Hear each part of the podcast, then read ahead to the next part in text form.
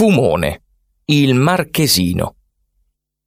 Fumone è uno dei gioielli della ciociaria. Si tratta di un piccolo borgo costruito in pietra, simile a uno splendido presepe che ogni anno ammalia i turisti che vi si recano.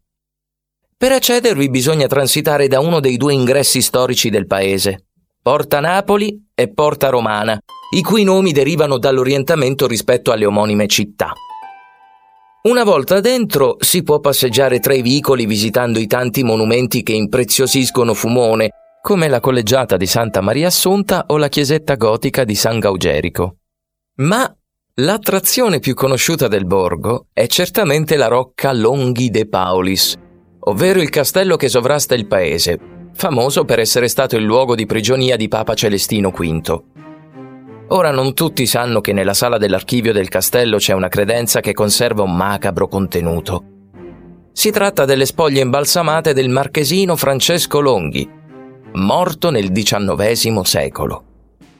Francesco Longhi era l'ottavo figlio del marchese di Fumone e sarebbe stato l'unico erede del patrimonio familiare, essendo l'unico maschio tra sette sorelle maggiori.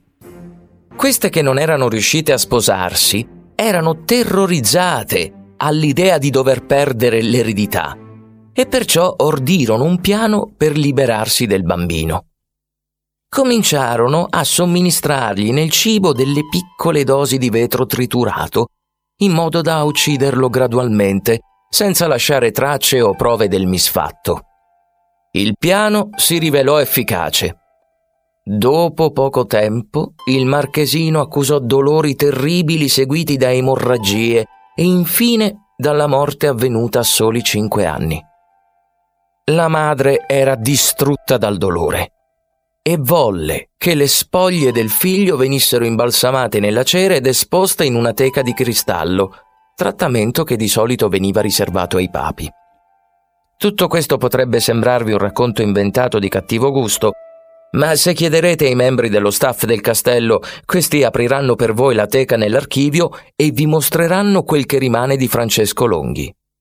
Inoltre, secondo una leggenda, la madre del marchesino continuerebbe ad aggirarsi per il castello con un passo inquieto, mentre il suo pianto riecheggia tra i corridoi. Alcuni custodi dicono di averla vista recarsi nell'archivio per far visita al figlio, a cui canterebbe delle ninna nanne mentre lo culla. Dopo aver ascoltato questo racconto potrete di certo sentirvi tristi, ma pensate alle meraviglie della rocca e al suo giardino pensile considerato il più alto d'Europa.